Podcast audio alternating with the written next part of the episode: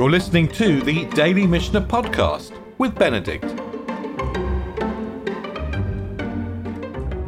Okay, let's get going. Yesterday afternoon, we finished off chapter 7, which began with questions about um, eating truma on purpose but not adding a fifth, but then finished with what I would call ex- existential uncertainty. We had two baskets, we weren't sure which basket held the real truma, and these examples reminded me of you know the case of Schrodinger's cat. The cat's inside a metal box. We don't know whether the cat is alive or dead.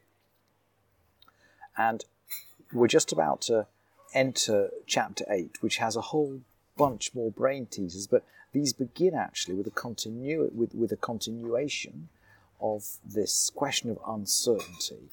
What was happening when, and when is it halachically valid? Um, like maybe we could again talk about the connection between halachic reality and physical reality. You know, is the slave still a slave? Is the the wife of the kohen still married to the kohen? is the Kohen still eligible? And then later in the Perek, you know, is the wine tainted? So we're going to look at all these questions. And we're going to look at these questions through the framework of a series of disputes between Rabbi Eliezer and Rabbi Hoshua. And we've seen this dispute earlier, earlier on in the tractate. The voices of these two Tanaim are very, very strong in this particular tractate, Rabbi Eliezer and Rabbi Hoshua. By the way, the, the halacha normally goes according to Rabbi Hoshua and is going to go according to him again in these Mishnayot. So we'll see the same kind of patterns playing out. Let's just jump into the text. Um, the first Mishnah of, uh, of chapter of chapter eight, and let let's just take a moment to absorb the scenario. So, Haita Ochelet Bitruma. A woman was sitting there eating truma. And they came and said to her, Mate Balach, your husband is dead, or Gershech, he's, he's divorced you.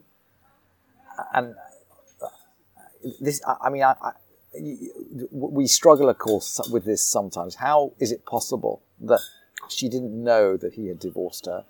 And one explan- a technical ex- explanation might be that maybe she'd accepted the divorce by way of a, of a shaliach, by the way of a messenger. And you could certainly read it that way, but I would prefer to say another ex- explanation is that the Mishnah is bringing a, a boundary case. It's a, that the Mishnah is bringing an example which tests the boundary of the halacha. Whether physically it's important that she should not know whether she was divorced or not is just not, not relevant to this, this Mishnah. And similarly, a slave is sitting there eating truma, and they came and they say to him, Look, your master is dead or he sold you to an Israelite, so you're no longer a slave of a Kohen, or he gave you away as a gift. If your master is dead, for example, someone who's not a Kohen might have inherited you. Or maybe, Asach ben Chorin, maybe he freed you. So maybe you're not, not only a slave anymore. If you're not a slave, you can't eat truma. If you're not a slave belonging to a, a priest, you can't eat truma. And along the same lines, a priest kohen ben grusha ben So a priest is eating truma, and while he's eating, this is all happening while he's eating, it becomes known that he's the son of a divorced man of a chalitza, in which case he's a he's a halal, he's a kohen who can't serve. And now we have the dispute between Rabbi Eliezer and Rabbi Hoshua. Rabbi Eliezer says they must repay both the principal and the fifth. In other words, this is just as if they had eaten truma um, unwittingly, just as if they were strangers, a zar, and a non-priest who's eaten truma unwittingly, they have to repay the principal and the fifth. The Rabbi Hoshia Poter, Rabbi, Rabbi, Rabbi Hoshia Poter, Rabbi, Josh, Rabbi Hoshua says, no, that when they started to eat the truma, they were in a halachic status that allowed them to carry on eating it, and that remains.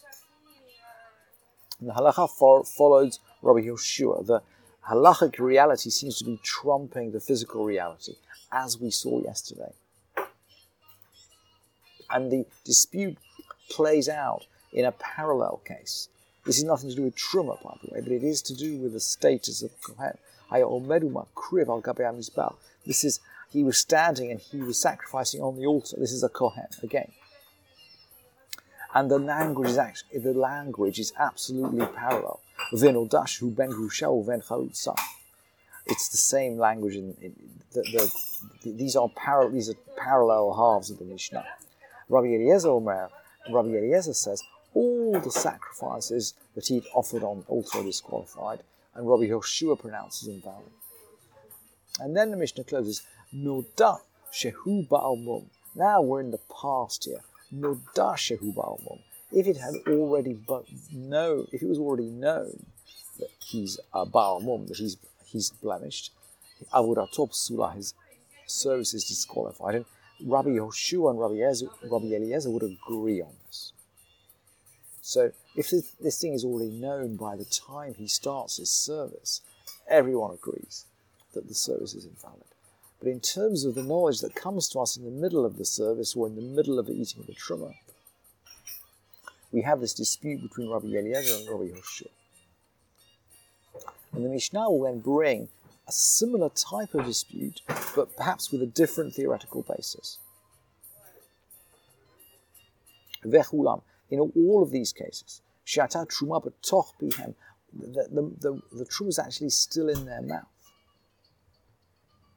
Rabbi Eliezer Omer yivlu, Rabbi Yoshua Omer yiflotu. Rabbi Eliezer says they may swallow it. And it's very interesting. Rabbi Eliezer, we think, is machmir, he seems to be stricter in the first Mishnah because he says they have to pay the fine. And yet, he also has a view, he seems to have a view that chewing is equivalent to swallowing, i.e., once you've got it in your mouth and you're chewing it, you have effectively eaten it. So you may as well swallow it. Whereas Rabbi Hoshua takes the view that you haven't really eaten the truma until you've actually swallowed it.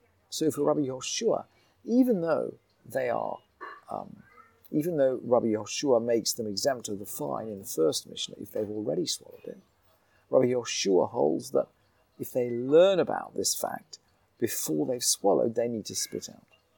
And again, just like the first Mishnah brings a settle, the first the dispute of the first Mishnah is followed by a whole set of parallel disputes, so in the second Mishnah.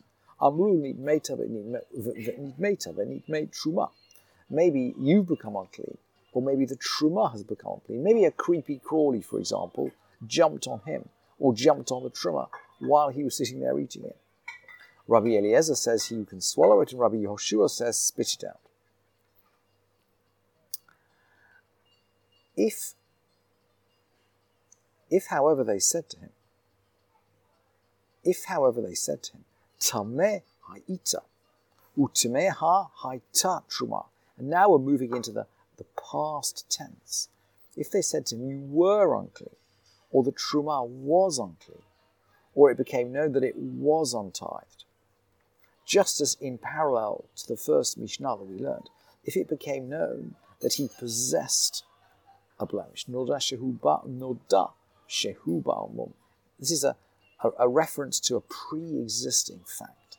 If they said to him, You were unclean, or the truma was unclean, or it became known that it was uh, untithed, or it was um, uh, mas, it was um, maser rishon that hadn't, ta- hadn't had truma taken from it, or maser sheni, or hekdesh that hadn't been redeemed, or he tasted the taste of a bug in his mouth, then he must spit it out.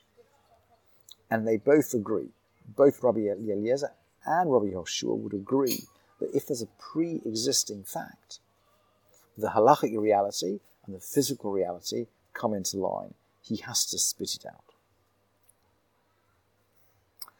Now, the, these, this, this um, dialectic between Rabbi Yoshua and Rabbi Eliezer continues with another parallel example, and this is to do with this is to do with eating grapes, e- eating food, which is chayav, which is obligated in um, which is obligated in tithes when it comes in the house. And the backstory here is that the halacha is that you can eat, so to speak, casually out in the fields without taking maser.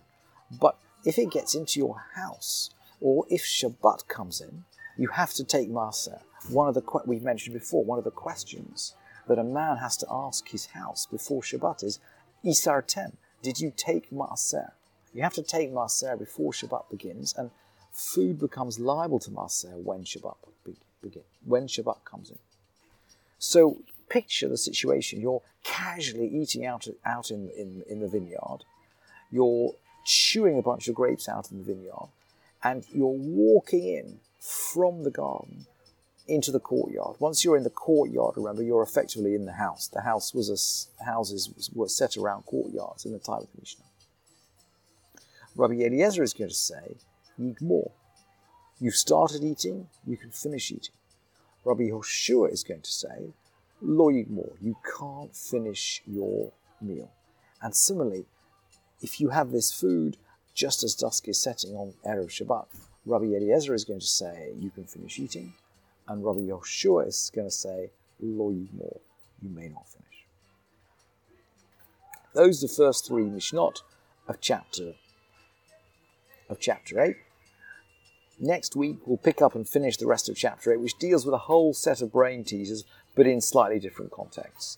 These are the brain teasers that really engage with the distinction between halakhic reality and physical reality and between what we know and what we don't know. And with that, I'll close, and we'll pick up again next week. Thank you for listening to this edition of the Daily Mishnah Podcast with Benedict.